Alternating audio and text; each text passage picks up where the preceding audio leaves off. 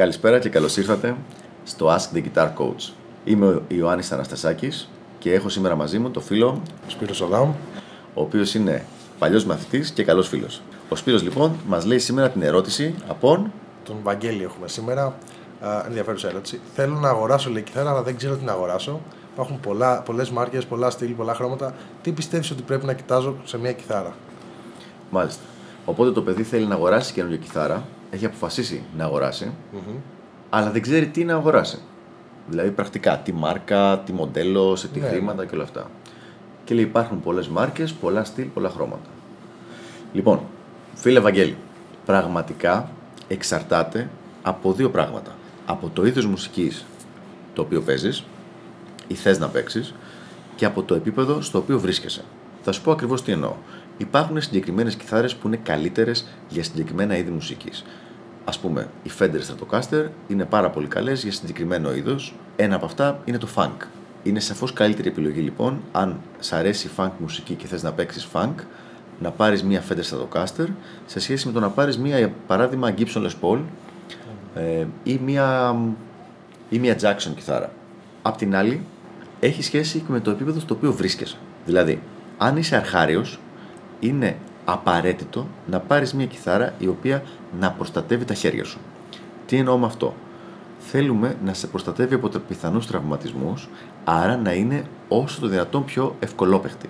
Να έχει μια καλή εργονομία, ειδικά η ταστιέρα, γιατί σε κάποιον που είναι καινούριος στο όργανο, δηλαδή παίζει ένα με δύο χρόνια, ακόμα τα χέρια του δεν έχουν σταθεροποιηθεί σαν θέση και σαν κίνηση πάνω στο όργανο, το οποίο σημαίνει ότι αν η κιθάρα δεν τον βοηθάει, είναι πολύ πιο εύκολο να δημιουργηθούν προβλήματα στα χέρια, τα οποία θα χτυπήσουν μετά από χρόνια.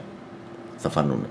Οπότε, ανάλογα με το είδος μουσικής που παίζεις και με το επίπεδο στο οποίο είσαι, πρέπει να κάνεις την επιλογή σου. Για να πάμε σε λίγο πιο συγκεκριμένα πράγματα λοιπόν και να σου δώσω κάποιες προσωπικές μου επιλογές. Αν είσαι στην αρχή και θες να παίξεις ένα είδος metal, εγώ θα πρότεινα ένα από τα οικονομικά μοντέλα της Ibanez. Η Ibanez είναι μια μάρκα με την οποία συνεργάζομαι εδώ και αρκετά χρόνια και έχω δει ότι είναι πάρα πολύ τίμιες κιθάρες.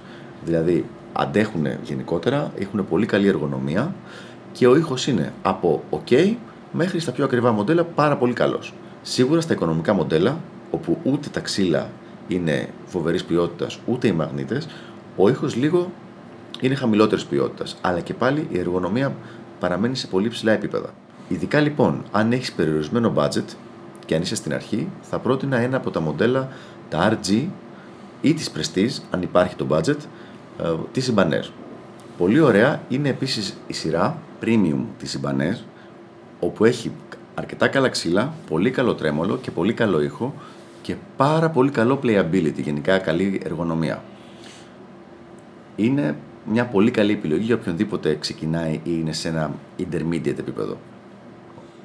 Από την άλλη, αν αυτό που πραγματικά σε ενδιαφέρει είναι ο καλός ήχος, η καλή πιστότητα στην ηχογράφηση ή στο live, από οικονομικές επιλογές θα σου πρότεινα τις κιθάρες Sector, οι οποίες έχουν λόγω της κατασκευής τους λιγότερο καλή εργονομία, είναι λιγότερο εύκολο στο παίξιμο, αλλά έχουν πάρα πολύ καλό ήχο και ηχογραφούν πάρα πολύ καλά.